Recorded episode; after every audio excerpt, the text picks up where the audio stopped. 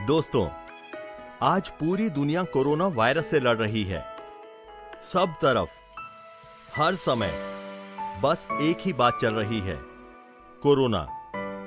ये वायरस भले ही हमारी बॉडी में नहीं है लेकिन हम सबके माइंड में कुछ इस तरह से बैठा है कि हम इसके अलावा कोई दूसरी चीज़ नहीं सोच रहे। सारे न्यूज़ चैनल्स न्यूज़पेपर्स, इंटरनेट हर तरफ़ इसी वायरस का ज़िक्र है। मैं जानता हूँ, अभी के समय में इससे बचना कितना ज़रूरी है। हम अपने घरों में रहकर और सोशल डिस्टेंसिंग से इसे अपनी बॉडी में आने से रोक सकते हैं। लेकिन ये तो हुई बॉडी के लेवल की बात। पर हर दिन कोरोना की नेगेटिव न्यूज़ से, अपने माइंड के अंदर जाने से इस वायरस से कैसे बचें? क्योंकि कंप्यूटर के अंदर भी एक सिद्धांत है। जिसे हम गीगो कहते हैं, यानी कि गार्बेज इन गार्बेज आउट इसके अनुसार, हम अपने माइंड में जैसे विचार देते हैं, वो उसी के अकॉर्डिंग एक्ट करता है। यदि हम अपने दिमाग में कचरा भरेंगे तो कचरा ही बाहर आएगा। और यदि हम अपने दिमाग में अच्छी बातें फ़ीड करेंगे तो अच्छी बातें ही बाहर आएँगी। 54 डेज़ के इस लॉकडाउन में, क्या हम खुद से कोरोना पर ही बातें करेंगे, या कुछ ऐसे काम भी करेंगे, जिससे खुद की लाइफ में पॉजिटिव बदलाव आए।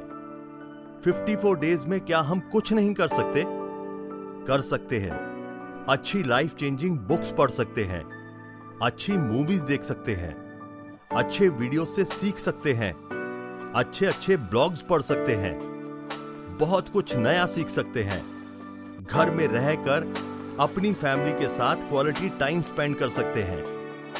क्वालिटी टाइम से मेरा मतलब ऐसा नहीं कि फैमिली के हर मेंबर के हाथ में फ़ोन हो और वो अपने अपने फ़ोन पर कोरोना की ही जानकारी पढ़े या देखें। बल्कि इसका मतलब है, हम सब अपने फ़ोन से दूर रहें और अपने अपने थॉट्स एक दूसरे के साथ शेयर करें। अभी तक कोरोना के लिए कोई वैक्सीन नहीं बनी। ये बात हम सब जानते हैं। आप भी जानते हैं। लेकिन आपके माइंड को सही दिशा देने के लिए। बहुत सी ऐसी किताबें हैं जो आपको पूरी तरह बदलने की ताकत रखती हैं। लेकिन इसका चॉइस भी आपके हाथ में है। आपको अपनी लाइफ बदलनी है या फिर आप कोरोना की खबरों से ही खुद को चिपका हुआ पाना चाहते हैं। क्योंकि मैं भी एक मीडिया कंपनी में जॉब करता हूँ, जहाँ मुझे बहुत कम टाइम मिल पाता है। लेकिन इस लॉकडाउन ने मुझे एक मौका दिया। एक मौका दिया कि मैं अपने अंदर झांकूं, अपने पॉजिटिव थॉट्स को इकट्ठा करूँ और एक वैल्यू क्रिएट करूँ अपने खुद के लिए और आप सबके लिए। हम लोगों का वर्क फ्रॉम होम तो चालू ही है लेकिन इसके अलावा बचे हुए टाइम में इन 54 डेज़ में और क्या क्या मैं कर रहा हूँ। मैंने अपना वर्कआउट बिल्कुल रेगुलर किया है। क्योंकि वर्कआउट्स आपको एक पॉजिटिव एनर्जी देते हैं। मैं खुद को अपग्रेड करने के लिए बुक्स पढ़ रहा हूँ। कुछ मोटिवेशनल थॉट्स लिख के ये नया पॉडकास्ट मैंने अभी चालू किया है। इसके अलावा घर की साफ़ सफ़ाई में और रसोई में खाना बनाने में भी अपनी वाइफ की हेल्प करता हूँ।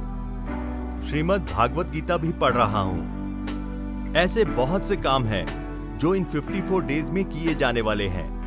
और अभी एक अवसर है हम सबके पास कि हम कुछ बेहतर करें और घर पर रहकर अपनी लाइफ को सकारात्मकता और आध्यात्मिकता की तरफ़ ले जाएँ।